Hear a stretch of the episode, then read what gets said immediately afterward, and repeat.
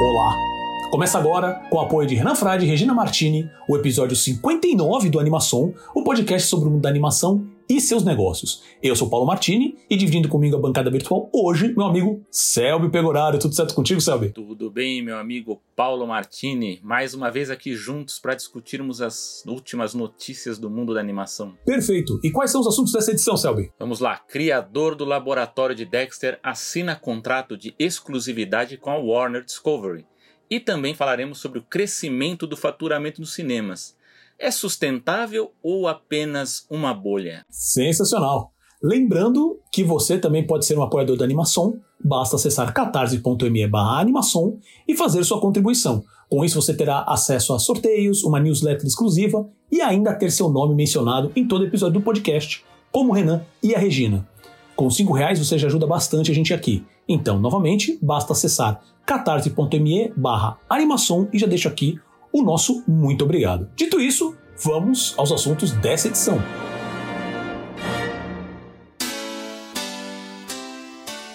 Jimmy Tartakovsky assina exclusividade com Cartoon Network Studios e Warner Bros. Animation. Novo contrato com o criador do Laboratório de Dexter e Samurai Jack é apenas um dos muitos movimentos da Warner Bros. Discovery no âmbito da animação, que ainda conta com reboots de As Meninas Superpoderosas e A Mansão Foster para Amigos Imaginários pelas mãos do próprio criador, Craig McCracken.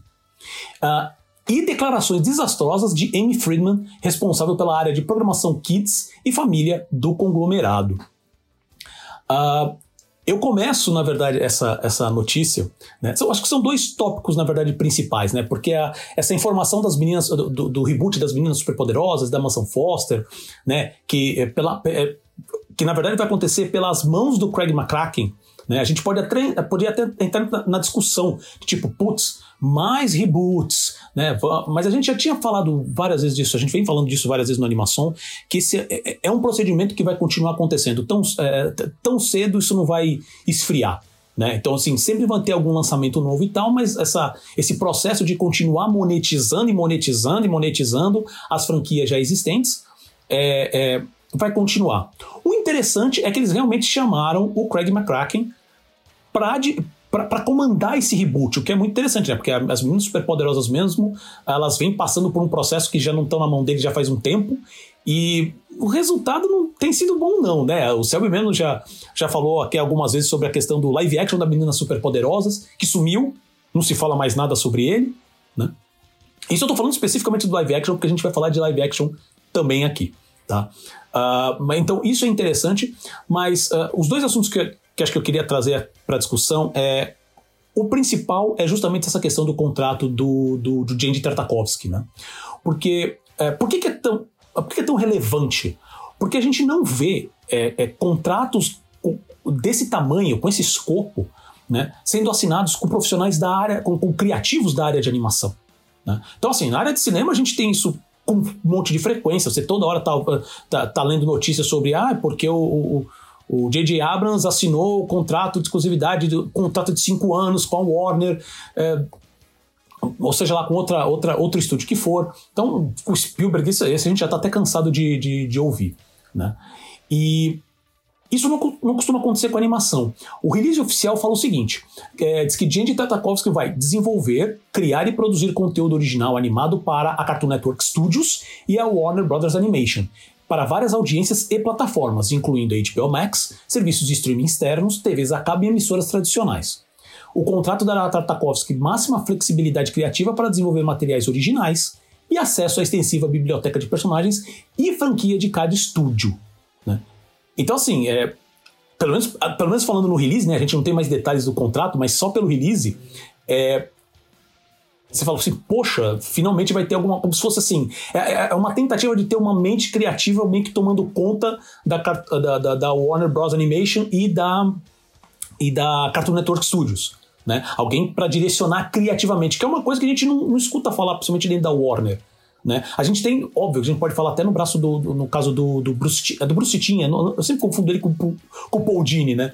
Então assim, no Bruce no caso quando a gente está falando especificamente dos desenhos mais relacionados a super-heróis. E também é uma coisa bem é, é, não tem essa, esse mesmo escopo que o Tartakovsky está com esse contrato agora, né? Então, isso é bastante interessante, é, até para ver uh, o, o que que o, o, o Tartakovsky vai, vai focar em falar assim, obviamente que vai ter muita coisa que vai vir da Warner e falar assim, olha, como a gente acabou de falar agora, a gente quer uma coisa nova da Meninas Superpoderosas, quer alguma coisa nova na Mansão Foster, mas o Tartakovsky já provou o histórico dele que ele é um grande contador de histórias. Sabe, não tem nem o que, o, o, que comentar sobre isso. Então, pelo menos assim, se vai fazer esse reboot, então dá nas mãos de uma pessoa e de uma equipe que, sabe, esteja focada em contar histórias sabe? Em fazer gags de humor boas, que essa é outra coisa que o, que Tartakovsky sabe fazer muito bem, né? Entende isso muito bem. Então, isso é muito interessante, tá? Uh, eu já vou passar pro Selber, porque depois eu quero entrar no outro assunto. Não sei nem se ele vai me dar o gancho pro outro assunto, que é só declarações da Amy Friedman, mas assim, e aí, Selber, o que, que você achou dessa, dessa novidade do Tartakovsky agora, exclusivo da Warner? eu tô tentando raciocinar para ver como que a gente pode resumir essa história toda, né? A notícia é excelente.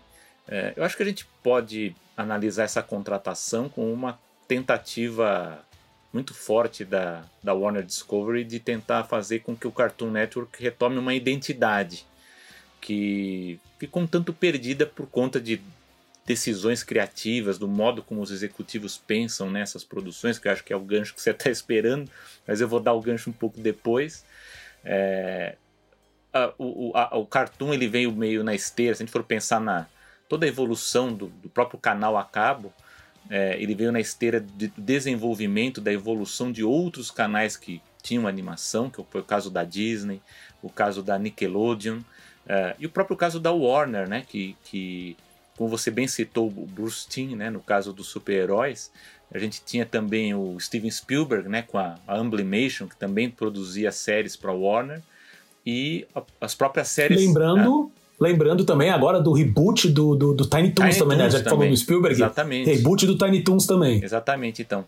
E, e, é muito forte essas, essas produções que tinham a mão do, do Spielberg. Não, não à toa eu acho que, que esses, esses é, reboots, remakes, eles estão funcionando razoavelmente bem. O, o Animaniacs eu gostei bastante. É, e o Tartakovsky, ele é o responsável pela identidade do cartoon naquele período dos anos 90, né? Com o Laboratório de Dexter, Meninas Superpoderosas, depois o Samurai Jack e outros, e por conta de decisões executivas que, a meu ver, foram equivocadas, foi, aconteceu depois de um tempo, uh, assim, o que, que a gente pode fazer para renovar a audiência? E não só o Cartoon, mas os outros canais também, como o caso da Nickelodeon e da própria Disney, elas passaram a investir em conteúdo live action e coisas distantes do que se via nas próprias animações, né? no, no que era oferecido né? No, no, em tom, em estilo, em, em, em formato, né? essas coisas foram mudando.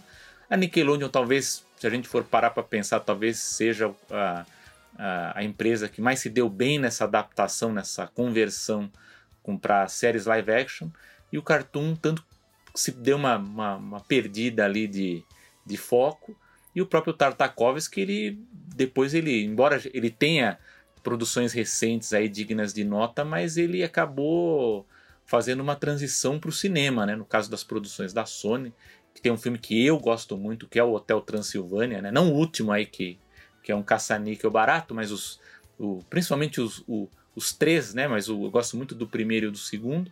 O Hotel Transilvânia, uma grande produção. E eu acho que agora a Warner quer retomar um pouco de identidade. Agora, se o Tartakovsky vai ter a liberdade e vai ter o espaço que o Cartoon dava lá na, na década de 90 para essas novas produções é uma, é uma dúvida ainda, né? Agora eu não sei o que, que você acha, Paulo. É, então, é, é eu acho engraçado que no, no, no, no, no release, né?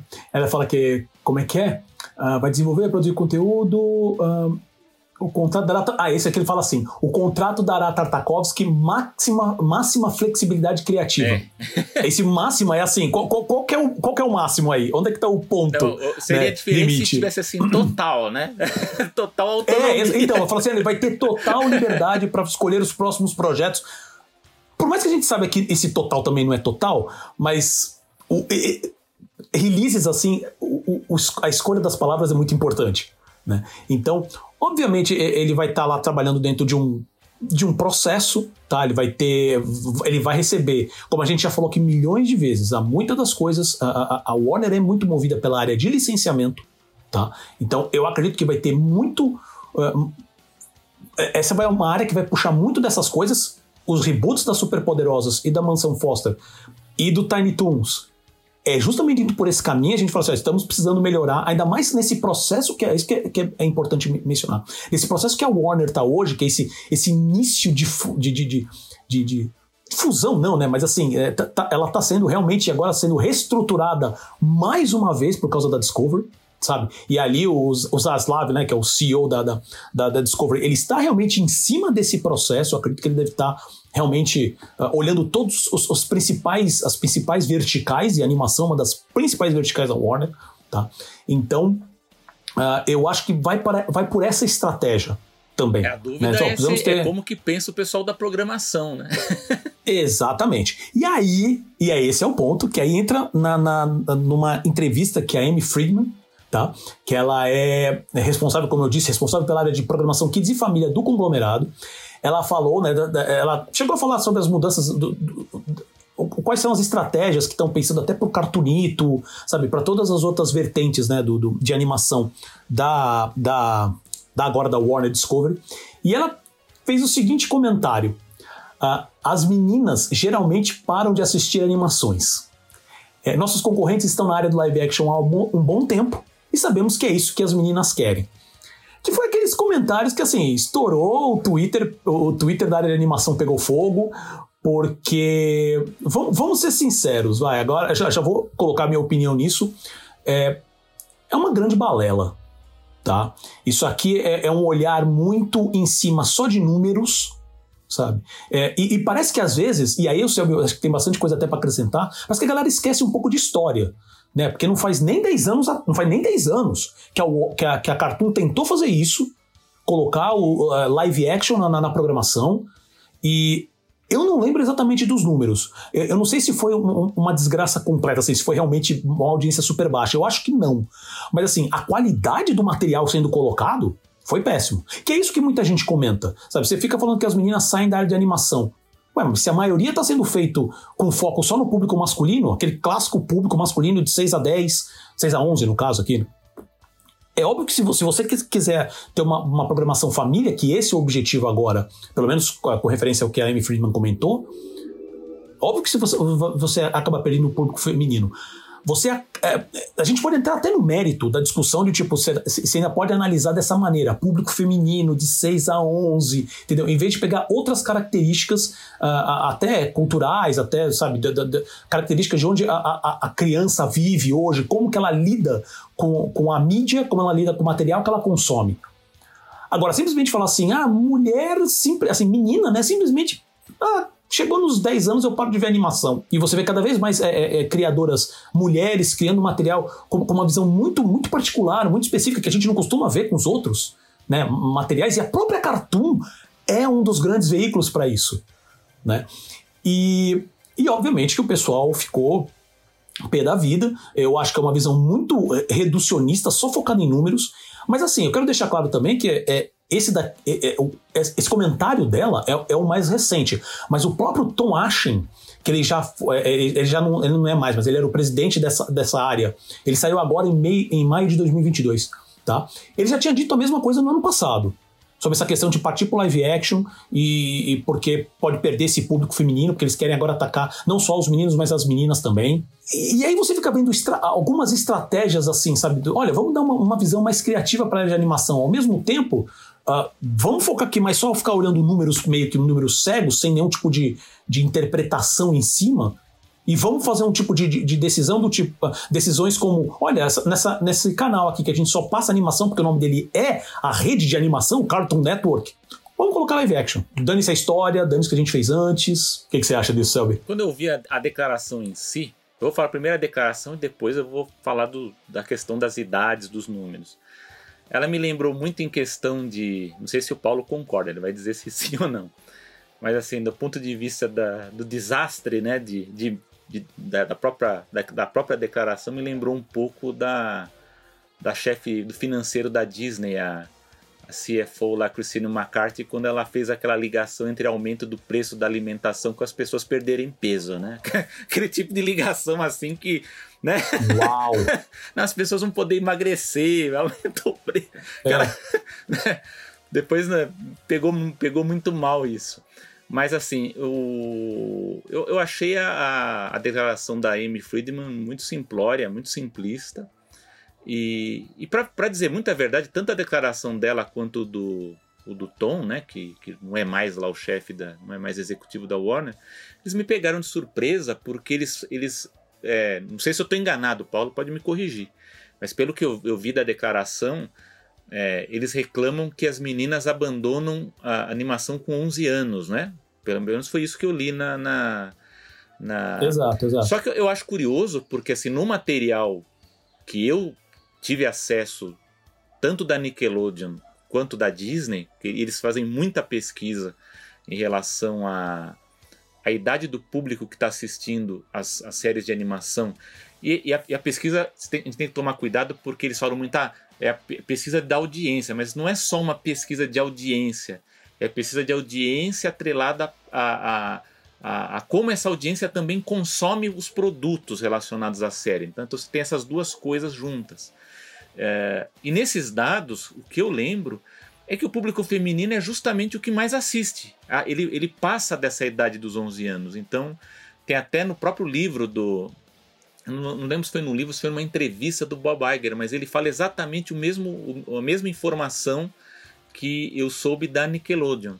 Que no caso, você tem um público de garotos, né, público masculino, que é muito forte em animação até os 11 anos, então você tem uma, uma, uma, audiência muito forte até os 11 anos. E o das meninas, ele passaria, ele iria até 13, 14 anos. É uma coisa bem interessante e, e mais forte ainda nos Estados Unidos, que lá, lá a gente tem uma. Isso é uma questão que entra diferenças culturais, que lá a, a adolescência é um pouco mais tardia do que, por exemplo, em relação ao Brasil. Aqui no Brasil, a, as crianças elas amadurecem mais rápido do que nos Estados Unidos. Lá você tem é, gente com 15, 16 anos que é criança, né? Você, você, você vê entrevista com, essas, com essas, esses adolescentes, eles ainda agem e pensam como criança. É uma coisa muito louca, ele depende muito do, do, do grupo, né? Para quem você está lidando. Mas em geral é isso, né? Você tem meninos até 11 anos, meninas até 13, 14 anos. E o grande desafio de todas essas empresas, Nickelodeon, Warner, é, Disney, é, é, Fox Kids também, quando ela produzia também para esse público, era realmente como que você prendia é, e como você lidava com o gap geracional. Porque o que a pesquisa dizia? É, os meninos iam abandonando as séries de animação aos 11 anos, não todos, obviamente, é uma média, né? As meninas com 13 e 14 e depois retornavam quando eles tinham seus próprios filhos. Então, ou então um nicho desse público adulto ou adolescente ia assistir o, os, os, blocos mais adultos, né? De, de, no, a Disney ela só teve um caso que foi o Gárgulas, mas a gente tem o caso do, do Cartoon, que tinha o Adult Swim, a Nickelodeon que investiu, investiu numa faixa é, de séries antigas, né? Aqui no Brasil não chegou a ter isso, mas tinha o Nick at Night que investia em séries adultas antigas para pegar essa faixa mais, mais velha. E isso é, um, é, uma, é uma coisa complicada pegar esse gap. Na história, se a gente for analisar bem, a empresa que mais entendeu e conseguiu pegar esse, esse público do meio, né, que é o público jovem, foi a Nickelodeon. A Nickelodeon ela fez séries que conseguiram é, é, é, prender mais esse público aí e, e, não perdeu tanta audiência. Agora o Cartoon ele já ele ele está num ciclo que ele tenta fazer essas mudanças de é, abandonar a animação, vai pro live action, aí vamos tentar de novo e cria um bloco adulto, tira o bloco adulto por muito tempo. Eu acho que isso também tem muito a ver, como eu já disse, com a própria identidade do canal. Todas essas empresas elas, elas estão perdendo a identidade. Não sei se a gente até chegou aqui a falar um pouco sobre. A gente estava falando sobre essa transição aqui mesmo no Brasil da Globo, né, que a gente não tem mais TV Globinho, não tem mais nada, vai tudo pro Globoplay, e de como sim, a, sim. a própria identidade da, da emissora ela se perde nessa transição, né? Então a gente perde as referências que a gente tinha da TV aberta, né? Que tinha o bloco matinal dos desenhos, tinha lá, sei lá, a sessão da tarde, tinha o Super Cine, tinha todas as, aquelas sessões especiais, os programas também, né? Que são são icônicos, e quando você vai pro, pro streaming você perde um pouco dessa, dessa, dessa questão da identidade. Eu percebo isso com as empresas. Veio o streaming, mas isso já é um movimento antigo que veio do cabo. No cabo elas já estavam perdendo isso. Tem a ver também com uma precarização da parte criativa também, que é uma outra, um outro, a gente já até falou um pouco sobre isso aqui, que é a perda de figuras criativas que tomam conta desses departamentos. A Nickelodeon tinha, a Warner tinha, o próprio Cartoon aí com o Tartakovsky. E, eu acho que esse que é o problema. Eu acho que é, é, você tentar voltar a ter um criativo que possa lidar com essa produção. Primeiro, fazer com que, com, com, com que a, esse canal, agora no caso vai ser o streaming, que é o mais forte, mas que ele tenha produções relevantes e que sejam atrativas e que aí sim você consiga fazer o, a, essa programação é, dos, do, dos nichos de idades mais adultas. Né? Então acho que é, a, a Amy Friedman ela foi um tanto superficial nisso, porque se ela não sei, acredito que sim, né? Eu sempre vou por esse lado. Acredito que ela conheça a história né, do canal do Cartoon Network para entender todos os erros que já foram cometidos e todas as estratégias que já foram testadas. Como a Warner Discovery ela está numa situação meio que é, de, de, forte turbulência, porque tem muitas coisas mudando assim de, de a cada ano, né? De 2020 para cá as coisas estão mudando muito rápido a gente não sabe muito bem ainda o que, que vai acontecer e até que ponto o Tartakovsky vai ter essa liberdade, né? Liberdade toda para inventar.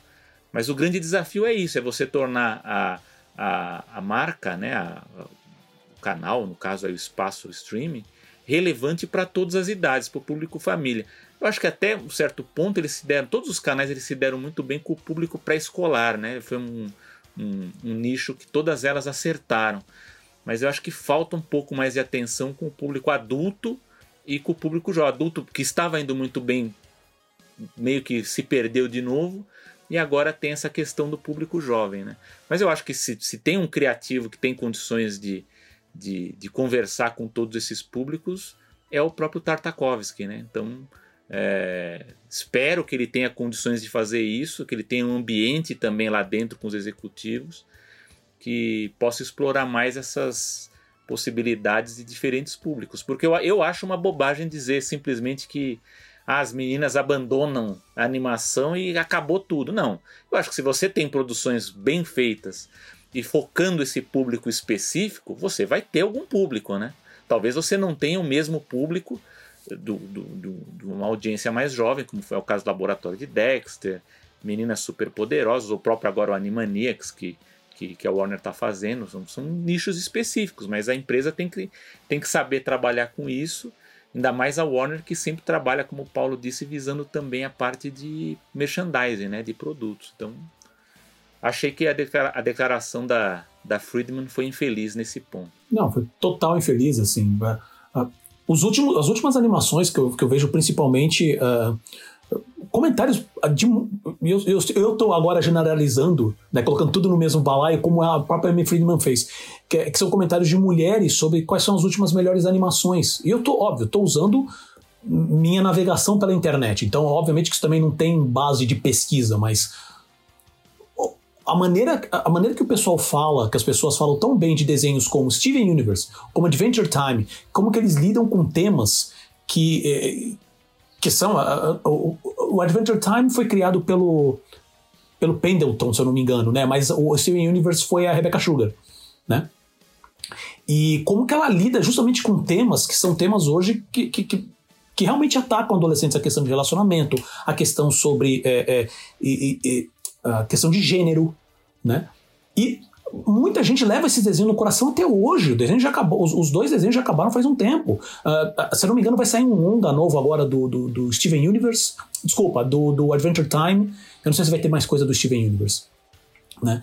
Então eu acho, eu acho um, um comentário besta, principalmente se você pensar que o que, que a gente, quando a gente fala de animação, digamos, adolescente mais para adulto, que tem um público é, é, cativo forte feminino, se a gente for entrar nessa discussão anime.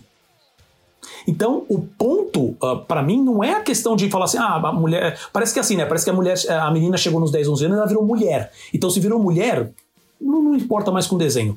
Muito pelo contrário. Isso depende do, do, do, de como que você está lidando, como você está lidando com a estratégia, inclusive de identidade do próprio canal.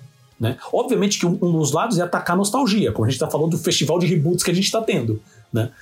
Mas parece que a Cartoon ela não sabe crescer com, as, com, com, o público dela.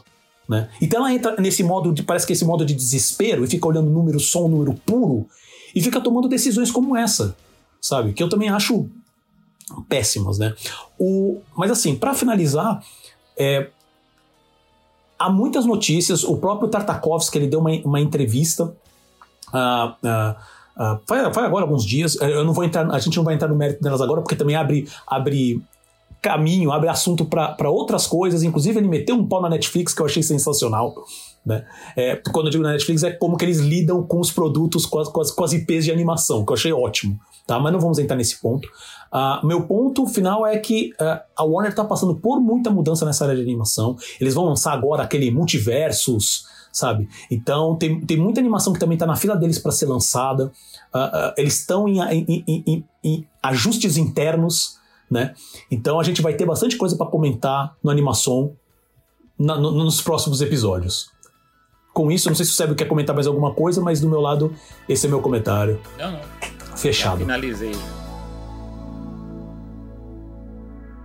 Lembrando que a animação está disponível no Spotify, Apple Podcasts, Deezer, Google Podcasts e também nas grandes plataformas de podcast.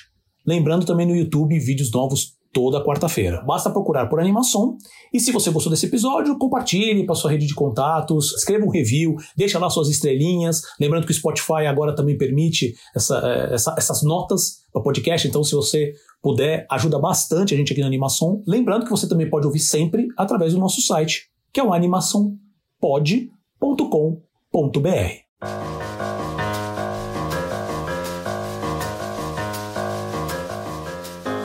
bem, vamos agora à nossa segunda pauta. O crescimento do faturamento dos cinemas mostra uma recuperação ou apenas uma bolha? Após a rede Cinemark anunciar que o faturamento referente a junho de 2022 foram os melhores em dois anos, além da bilheteria ter passado de 1 bilhão de dólares pela primeira vez desde o início da pandemia, com os ótimos retornos de Minions 2, Top Gun Maverick e Jurassic World Dominion, por exemplo, né, fica a seguinte dúvida: estamos finalmente vendo o retorno das salas de cinema ou seria essa uma bolha que pode estourar a qualquer momento? Bom, essa aí é uma, uma discussão que não se restringe apenas ao cinema. É, a gente está vendo um forte boom é, de consumo em vários setores setores do entretenimento, setores de turismo, é, setores de hotelaria. É, e isso, inclusive, é inversamente, inversamente proporcional à, à disponibilidade da força de trabalho que ainda não retornou pós efeitos no, do que a gente está passando aí da pandemia. É, eu vejo aí pelo próprio setor de parques e de, de hotelaria que muitos lugares nos Estados Unidos e na Europa é, não têm empregados em muitas áreas, então isso é um, um problema sério, mas você tem o consumo. É esse forte consumo que, tam, que aí se encontra também no cinema, no, no audiovisual em geral, ele tem relação com a retração que houve durante dois anos. Então as pessoas ficaram dois anos presas, consumindo menos e de repente a coisa abriu e houve esse, esse estouro aí no consumo. Eu acho que no caso do cinema conta também um pouco é, um, um, contexto que a gente pode pensar também de, de, a gente ter tido menos filmes, né? Gente, porque antes a gente tinha muitos filmes sendo lançados, a gente tem menos filmes. Uh, e filmes que também, uh, sem, sem querer me, me avançar muito nisso, mas eles são filmes muito mais simples do que aqueles que eram lançados como os grandes filmões das temporadas anteriores. Que geralmente são filmes de super-herói, é, os filmes de Star Wars, os, enfim, filmes que você tem multiversos e que você tem que ter uma série de, de compreensões, de, de estudo para você entender o que está acontecendo. Né? Que essa é uma discussão que está sendo feita hoje. Eu acho, inclusive, que a Warner, que agora está pensando em criar o seu próprio multiverso, precisa pensar bem, porque já há, inclusive, algumas análises aí dizendo que isso pode estar afetando é, a bilheteria, a audiência, não só no cinema quanto no streaming de produções que as pessoas elas começam a ver, não entendem qual é a ligação disso com o que veio antes ou o que vem depois, e elas abandonam essas produções.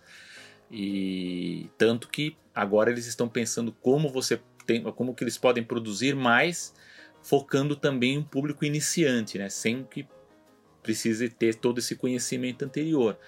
E se a gente olhar os grandes campeões de bilheteria dessa temporada, são filmes é, é, o famoso cinemão americano clássico, simples, sem você não precisa ter muita dor de cabeça para entender. O caso do Top Gun Maverick, para mim, é o grande exemplo, mas o Jurassic World Dominion também foi isso. Não tiveram grande concorrência. É, talvez aí o filme que ficou fora da curva tenha sido o Lightyear, da, da Pixar, que para mim foi um filme muito mal vendido. É, é eu, eu, acho que teve toda uma polêmica construída em torno dele que não precisava ter sido daquela forma e aconteceu por conta de todas aquelas polêmicas envolvendo Bob Chapek na Flórida que acabou, eu acho que acabou queimando inclusive o filme por causa disso, por causa de uma besteira, mas acabou queimando. Mas o filme mesmo não é bom, né? Todo mundo, até eu tenho conversado até com muita gente que ama a Pixar e não gostou do filme. E, e lógico que também conversando com, esse, com, com, amigos, amigos que também são ligados, também mais ligados à Disney, há uma polêmica relacionada também de como que o streaming se relaciona é, com os lançamentos no cinema, né? Então, é, por exemplo, quando foi lançado Lightyear, Lightyear, inicialmente não se culpou o filme, sim o problema das janelas de lançamento, né? Que ah, as pessoas não vão assistir o Lightyear no cinema porque já sabem que daqui a algumas semanas vai estar no Disney Plus, então por que, que eu vou gastar pé no cinema se eu posso assistir em casa, né? Mas aí logo depois a gente tem o caso dos Minions, né? Os Minions 2 fizeram uma grande bilheteria, aí lógico, aí um ou outro aí vai falar, ah, mas teve também a questão lá do do, do, do, engajamento lá dos adolescentes nos Estados Unidos e na Europa, que quiseram fazer brincadeira lá com o TikTok, lotar os cinemas, teve. Mas não foi só isso, isso é um nicho. O filme ele realmente a questão do Batman também, né? Que o Batman também, a Warner então, tá com esse ciclo de 45 dias, né, pro lançamento no streaming, e isso não impediu é, nada a bilheteria do Batman. Não impediu. Então, eu acho que essa questão da janela, ela é muito relativa. Eu lembro que no caso da Pixar se falou muito disso, né? Ah, mas é a janela. Não, mas quando o filme é bom, ó, o próprio Thor, né, da, da Marvel, que estreou bem, teve uma boa estreia o filme. Então, eu acho que ali é um. Eu, eu tenho muito medo agora, porque a Disney vai, vai lançar no final do ano outra animação. Tá bem, o marketing não está bom. Geralmente, quando isso, isso. Isso não é um bom sinal, né? E eu, eu, eu, fico preocupado com a área de animação da Disney por causa disso. Mas é, eu acho que o que a gente está vendo é, eu não sei, eu não sei se agora a gente pode chamar de uma bolha, é, mas o que circula, se, eu, se eu for falar, se a gente for passar para o cinema o que se tem, o que, que, eu tenho ouvido em relação, por exemplo, ao turismo e, e, e ao consumo de alguns outros setores, é que a gente está tendo agora uma forte onda, né? não seria provavelmente uma bolha, mas uma forte onda, e que as empresas elas têm que se preparar para ver o que, que vai acontecer no final do ano. A Disney, e, e no caso também a, a Warner, elas me parecem que são duas, são as duas grandes empresas que elas sabem do risco. Tanto é que a própria CFO da Disney ela falou que, que há uma, uma percepção na Disney que pode ser que no final do ano tenha uma recessão e que haja uma retração geral de tudo. Né? Então, por exemplo, os parques que estão indo hoje muito bem, que são é o é melhor setor da Disney, ele pode ter uma forte retraída e o setor de mídia pode avançar. O problema é que tanto a Warner quanto, quanto a, Disney elas estão focando muito hoje na uh, que a, ponta de lança das duas empresas são esses filmes de super-heróis. E eu não sei se esses filmes vão ser assim pelo menos o, o, o pacote que está sendo anunciado aí para 2023 2024 eles vão ser grandes grandes produções no sentido de novidade né? Assim eu, eu conversei com pelo menos dois amigos aí que são Marvetes, né, que, que amam Marvel, eles viram esse, esse último anúncio na, na, na, San Diego Comic Con da, da Marvel e acharam que é tudo mais do mesmo, assim, que não tem nada assim que, ó, oh, chamou atenção, né? No caso de Star Wars, a gente está vendo também uma, uma certa cautela aí também em relação a Kathleen Kennedy ali, porque eles precisam pensar direito o que, que eles vão fazer com Star Wars, que eu acho que lançaram coisas demais, isso Que também é saturou. meio que, baseado nisso que você tá falando, Sérgio, é meio que eu tô sentindo que tá acontecendo com a Marvel. É. Com esse negócio de querer fazer três, É. quatro filmes Não, por ela- ano, ela tirando as séries do, do, do, do Disney Plus, que assim, a princípio parecia que tava tudo, é, tudo dentro de um grande plano, agora parece que eles falam. Ah, vamos lançar uma série da, da, da Agatha. Ah, vamos lançar um filme do Blade porque a gente fechou o contrato com uma racha lá ali. E, gente, parece que esse negócio tá meio perdido também, né? A diferença é que tá fazendo dinheiro ainda, e tá o que dando que- então, audiência. Essa é a diferença. É, o que eu acho é que a Warner e a Disney, que são as maiores, elas estão perdendo a oportunidade de colocar animações é, como, como lançamentos principais, como era antigamente, né? A Warner menos, que a gente sabe que o histórico da Warner com animações ele, ele é um pouco indiferente, né? ele tem altos e baixos, mas a Disney, você pode ver que a Disney ela não coloca mais animações como, como os maiores lançamentos do ano, Ela- elas estão em datas secundárias. E eu acho que é aí que a gente vai ter surpresas nas concorrentes, que é o caso da, da, da Sony, que é o caso aí da, do, do- da Illumination, é o caso do. Do, do A Skydance do, Animation. John Lester aí, que, que vai ter os. A Skydance que vai ter os lançamentos. Eu acho que essa, essas empresas, talvez elas, elas venham com, com grandes surpresas de bilheteria, porque elas tendem a pegar datas que a Disney está relegando. E se esses filmes da Marvel, ou os da DC, da Warner e, e outros aí, eles não não conseguirem atrair público, essas animações têm chance de, de, se darem muito bem. Porque eu acho que o público ele, ele quer ver produções mais pé no chão, né? mais, é, mais diretas, né? mais diretas ao ponto. E para mim, o, por mais que tenha gente até que critique até pelo, pelo, pela forma conservadora, não digo conservadora nos valores, mas conservadora no, no, sentido de cinemão americano, que é o caso, do, por exemplo, do, do, Top Gun Maverick, e até certo ponto do, do Jurassic World também, embora o Jurassic World ele, ele, já esteja numa franquia mais longa, mas eu acho que o cinema ele tá, ele tá tendo um ciclo de volta para talvez a gente tenha produções é, que sejam mais isoladas, né? Que você possa trabalhar outros tipos de filmes, talvez por conta da, da máquina que a gente já conhece de Hollywood, elas, os estúdios queiram também transformar em novas franquias, né? Não duvido que o Top Gun tenha outro aí daqui a pouco, mas eu acho que nesse cenário as animações podem se dar bem e nesse ponto não as animações dessas das, das duas maiores, né? Da Warner e da Disney. Talvez a gente veja surpresa de outras produtoras que elas peguem datas chave no verão americano e no final do ano e também espaço no streaming, que eu acho que também essas grandes empresas elas estão investindo muito em reboots, em remakes, é, em, em, produções menores e essas aí com produções novas elas surpreendam. Lógico que aí depende também da qualidade da produção, né, dos criativos aí que estão envolvidos, mas é, eu vejo uma perspectiva positiva se os estúdios observarem é, as, a, as oportunidades que estão aparecendo aí com essa lacuna que a Warner e a Disney estão dando. Porque elas estão dando margem. O Minions pegou o, pegou o mês de julho isolado. Viu que o Lightyear ali naufragou. O Minions, se tivesse outra animação, eu provavelmente, eu, eu acredito que se daria bem também. Se tivesse uma boa animação junto ali, estreando agora no, no final de julho, se daria bem. Então é uma, é uma questão de mercado aí para as concorrentes aí da, das duas gigantes que eu vejo de uma forma muito positiva aí. Vamos ver no final do ano aí com a movimentação e as estreias da, da, da Skydance aí que vai entrar com seus filmes, como que ela vai se comportar, mas tem, um, tem uma perspectiva engano, positiva Sabe, aí. se eu estiver errado, mas a, a Skydance, a princípio, ela não tem planos de lançar os filmes nos cinemas, tanto que ela assinou agora um contrato com a Apple, né, um, de, de vários anos até, inclusive, com a própria ela Apple. assinou mas a, no, no, na, nessa matéria nova que hoje que a gente está gravando, né, foi dia, dia 27 de julho, é, é, é dito na reportagem que a, Sky, a Skydance ela deve negociar as próximas produções pensando também em janelas ah, de lançamento para cinema. É. Né? Então, pelo menos esse, acho que esses dois tenha, primeiros, dois, três filmes, pelo menos os dois primeiros, né? Que é o Lucky agora e o próximo, que se não me engano, que é o Spellbound, eles vão, falando especificamente da Skydance Animation, eles vão já direto pro Apple, né? Mas depois, é, eu acho que eles vão direto, principalmente porque o Lester entrou sim, com eles sim, já em sim, desenvolvimento, né? Principalmente o primeiro, né? O, o,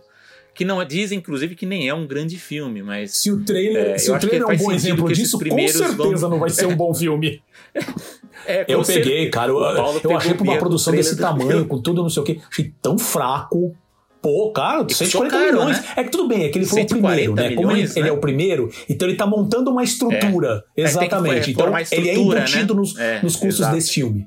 Né? Mas assim, independente disso, uh, e, e, óbvio, uh, como a gente já comentou, acho que no outro episódio, né? Independente da, da, do histórico do John Lester pessoal, vamos dizer assim, ele já pegou um filme e, e, pela própria matéria, e a gente vai voltar a falar sobre ela no, no, próximo episódio da animação, tá, gente? Então, calma, porque ela é bem interessante, é uma matéria que fala várias coisas que são bem interessantes. O próprio artigo fala que o, quando o Lester entrou e a produção já estava acontecendo, muita coisa foi alterada. Então, é, é, por mais que a gente pode falar assim, ah, é, é já estava em produção e tal. Não, mas a gente sabe também que o Lester, é, a, própria história da Pixar, eles vão mexer até o último momento, se não tiver bom, eles vão fazer. Então, obviamente também que isso deve ter gerado um crunch, assim, sabe, na, na equipe de uma maneira grotesca. Tem muita coisa ainda a, a ser vista. A gente vai voltar tá nesse artigo. É, mas então, mas, mas por isso mesmo que eu acho que faz sentido que essa, esses dois sim, filmes vão sim. direto pro streaming, né? Eu acho que eles não vão apostar no cinema agora, até porque o segundo é musical, também não sei se Uhum, se vai uhum. também para o cinema. Então, né? vamos, o, vamos o, que eu queria fazer um comentário é o seguinte, só para jogar, colocar alguns números aqui, só para ter mais ou menos uma ideia, tá? Uh, que eu acho, é, eu achei interessante que, que essa, essa informação que saiu agora, saíram alguns, alguns artigos sobre isso, inclusive um, um release, vou, tem, que ser, tem que ser dito dessa maneira, foi um release do, do, da rede Cinemark norte-americana, né? Onde ela passa alguns dados que ela, obviamente, é, é, é, é ela claramente está vendendo o próprio peixe. Então ela manda, ela fala que tem, ela fez uma pesquisa né? Não diz fonte, não diz nada, mas ela diz que fez uma pesquisa que diz que 87% dos telespectadores se sente muito ou um pouco confortáveis em, frequentar as salas. Basicamente, um anúncio para o mercado falando assim, gente, voltem a investir, voltem uh, a, a, a, ver atrás, porque o pessoal está querendo voltar para os cinemas. Tá? Então, tudo bem, eu estou meio que relevando, porque eu sei que o objetivo é esse. Agora, uma coisa é clara, uma outra coisa que é interessante também, é, nesses artigos eles tentam fazer muita comparação para indicar um crescimento, comparando com o ano de 2021. Gente, 2021 a gente estava em plena pandemia. Por mais que teve momentos onde voltou, né, a abrir os cinemas e tal, não tava. A gente teoricamente ainda tá na pandemia estamos num processo de. Fala de reabertura, sim, tá tudo reaberto, tá, tá, normal. Vamos dizer assim, né? Eu tô colocando em aspas aqui. Ah, abriu tudo, tá normal, como se nada tivesse acontecido. O público mudou nesse processo. Muitas coisas aconteceram, todos como se você tiver um mínimo de empatia, um mínimo de, sabe, é, de sensibilidade, você foi extremamente mexido durante essa pandemia, gente. Não tem o que fazer. Então você tá reavaliando, as pessoas estão reavaliando tudo, sabe? Estão repensando, ver o que, que, que, eles tinham como rotina antigamente, se faz sentido manter essa rotina agora, se sim, como fazer essa nova rotina, né? O que o pessoal antigamente usava muito, o novo normal. Isso impacta, tá? Uh, um dos, e, e, aí, então, só para dar uma ideia assim, vamos comparar com 2019. Né? Então, em 2019, a bilheteria nos Estados Unidos, tá? Falando só bilheteria de cinema. 1, é, é, é, dezembro de 2019, tá? 1,16 bi de acordo com a Comscore. Em junho de 2019, 1,14 bi. Tá? Uh, usando um dado. Uh, uh, e, agora, o mesmo mês, né, de junho de 2022, deu quase um bilhão. Por isso que eles estão de uma. que, que o mercado, né, pelo menos nesses, nesses, nesses releases, estão comemorando como se fosse: estamos crescendo, estamos voltando a números pré-pandemia. Tá? Só que assim também, a gente está falando de junho, que é um mês que oficialmente é o verão norte-americano, né? Muitas das notícias que a gente está pegando é de lá. É justamente quando tem os maiores lançamentos. Se você parar para notar, uh, eu dei três exemplos, dei três filmes. Normalmente o verão norte-americano está tá entupido de lançamento. E só para dar uma ideia, né? É, que, que, que, a gente pode ver isso como. É, por isso que eu, eu, coloquei se, é uma, se realmente está voltando para um crescimento ou é uma bolha. Né? Porque os próximos lançamentos para os próximos meses são, são pouquíssimos e estão espaçados. Por exemplo, para julho estreou né, o Thor, que foi bem. Uh, o Nope, que é aquele novo do Jordan Peele, que é, uma, que é, que é até legal porque assim, ele, ele, É, é, o terceiro filme do Jordan Peele, mas não é também nenhuma franquia já existente, sabe? Não é um reboot, então é legal ficar de olho também. É uma franquia de gênero. Isso, é. Né? É uma, é, é uma coisa de gênero que é mais nichada e estreou bem também. É, o pessoal estranhou que não teve o mesmo número, mas pro tipo de filme que foi, foi uma boa estreia. Sim, sem dúvida, né? Então, uh, e isso também vai me levar para uma das minhas conclusões. Né? Mas, por exemplo, depois disso, o que, que você vai ter? Tem um filme chamado Trem Bala, que é um filme do Brad Pitt de ação, mas não sei se tem força para tudo isso. Ele é um, é, bem, é um filme bem estilizado, tá? Uh, parece bem bacana, tá? O trailer parece bem legal. Não, tô, eu não tô entrando no mérito da qualidade das produções, só qual é a expectativa do mercado com referência a faturamento nos cinemas, né? Uh, aí depois disso você tem, o, o, falando de grandes produções, você tem o Black Adam, né? Que vai para outubro. E você tem depois o próximo da Marvel, que é o Wakanda Forever, que é o do Pantera Negra, para novembro.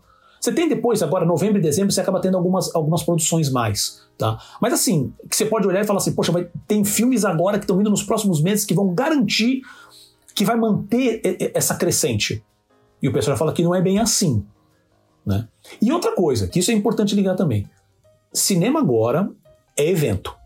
E evento blockbuster, tá? Eu não sei se isso é uma coisa uh, a médio ou longo prazo, mas pelo menos agora curto, indo para médio prazo, cinema agora é blockbuster. Tá? Você tem um exemplo ou outro, como acho que agora esse que saiu, o telefone. Eu não lembro o nome do filme, é Telefone Negro. Telefone Preto, né? É telefone Preto, tal. Que até foi bem de bilheteria, tá indo bem, o pessoal ficou pressionado até, porque teve novamente filme de terror, uma coisa bem mais nichada, mas foi super bem. Mas é uma grande. É, Pode-se dizer que é uma grande produção, sabe? É, mas cinema agora vai ser isso. Com o tempo eu espero que os cinemas uh, uh, voltem né, a, a, ter os filmes de médio orçamento, baixo orçamento, mas assim, hoje, esquece. Inclusive as próprias grandes redes vão querer focar nos contratos com as grandes, porque eles querem já um filme que já tem toda uma divulgação por trás e, digamos assim, um faturamento meio que garantido. Né? E que também você não pode entrar. É, que são coisas que acontece no meio do caminho, como o próprio exemplo do Lightyear que o Selby deu, onde é, realmente o filme não foi bem.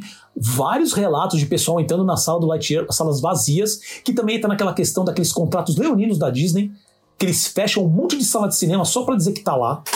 Tá? Isso é um, é um outro problema, tá? mas que também isso ferra as salas. Tá? Então, quer dizer, eles vão querer se amarrar cada vez mais aos grandes filmes que têm uma grande divulgação, porque a possibilidade da bilheteria ser fraca é menor. Então, Uh, eu não sei se. É, é, minha conclusão, acho que com isso tudo é o seguinte: a gente ainda está num processo de recuperação. Não dá para ter 100% de certeza. O próprio sempre falou: existe essa previsão de uma possível recessão indo mais agora para o fim do ano. A própria Disney já comentou isso. Tá? A gente não sabe se isso pode impactar também uh, uh, o cinema, né? salas de cinema. Mas é possível. Infelizmente, o cinema. Porque, porque é, essa falta de, de opções realmente estra, estraga a experiência. Né? A gente vai continuar vendo filmes de super-heróis, filmes de ficção científica, sabe? Filmes de ação vão ser sempre o, vai ser a base dos grandes filmes, a base da, da, da, programação dos cinemas, pelo menos nos próximos dois anos. Isso é um, é, é um chute meu, tá baseado no que está vindo. Tá? Uh, está num processo de crescimento, as pessoas gostam de ir aos cinemas, tá? Isso é, isso é inegável. Agora, existe realmente hoje uma competição muito mais clara, não só porque assim, já estava complicado, né? Com, com séries de TV, é, de streaming de uma certa maneira, né? Antes da pandemia. E, e games, né? Eu só estou usando só os exemplos maiores. Com a pandemia, o streaming estourou. Então, existe essa, essa questão dessa divisão por atenção. Qualquer coisa que, que você está fazendo de uma maneira que não está. Tá fazendo uma que não pode estar tá fazendo outra coisa, e você pode entrar o que for aí. Internet, a pessoa que só fica no TikTok. Antigamente ele falava né, que o Facebook que disputava essa atenção. YouTube, sabe? Tudo isso vai fazer diferença. Cinema vai continuar tendo seu espaço? Com certeza. Agora, estamos falando de cinema, salas de cinema, estamos falando de é, blockbusters norte-americanos. Uma outra rara exceção, um outro raro grande cinemão que não vai dar muito certo. Né? Filmes grandes que não vão dar certo, como exemplo do Lightyear. Né? Ah, e termino falando só a questão das animações que você falou, sabe? É, a gente está ouvindo falar que os estúdios estão agora começando a aplicar bastante animação, a gente ainda não está vendo isso. A, a divulgação, a, o Lightyear já não foi muito bom, mas a gente está vindo também de Encanto, que foi muito bem, e está vindo do, do, do, Turning Red, que foi super bem no streaming. Uh, o, só que o Strange World realmente está muito estranha essa divulgação, essa falta completa. É, Strange World, Strange divulgação. né? E, e, e, vamos ver como que agora o próprio Skydance Animation e a própria Warner também vai lidar. Homem-Aranha, o, o, Into the Spider-Verse, provou que existe um, um mercado para animações de alta qualidade que não é também só Disney, que não é só Pixar, sabe? DreamWorks está vindo aí também, o seu Gato de Botas, nem sei mais quando o Gato de Botas estreia. Né?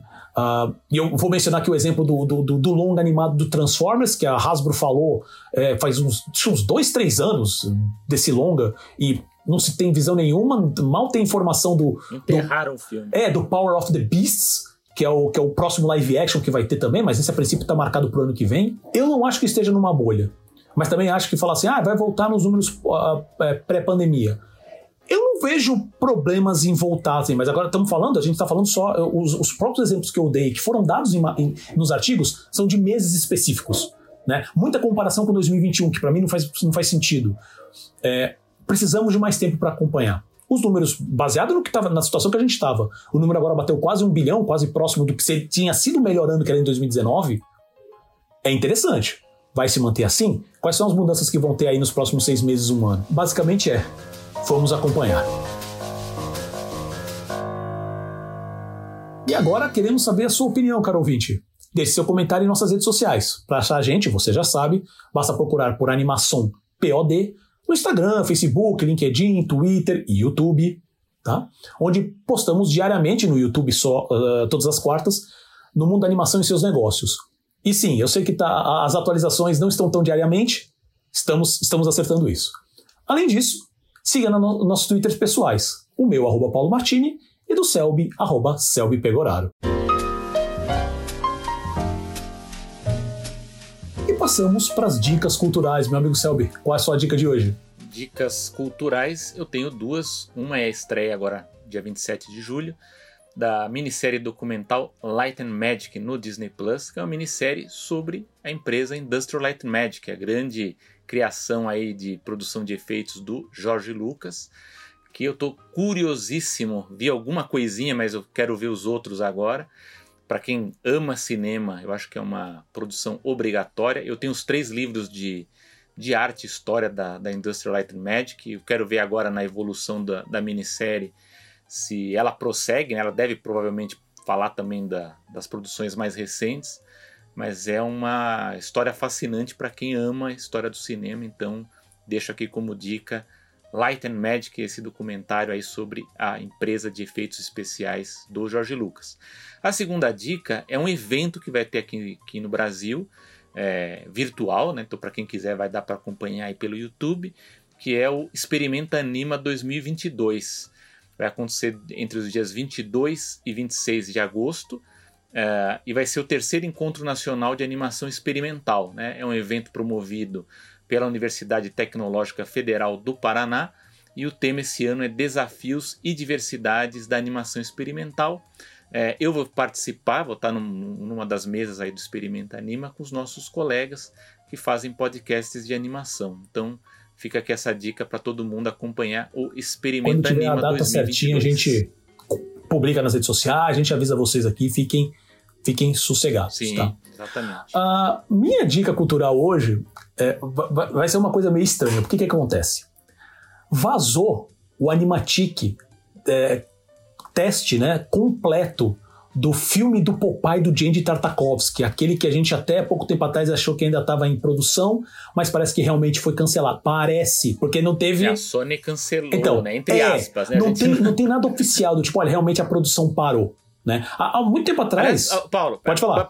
Aliás, vamos, vamos, vamos por assim cancelou entre aspas e vazou entre aspas também, também né? Porque esse vazamento também é estranhíssimo. Tá tudo muito estranho, tá tudo muito estranho, né?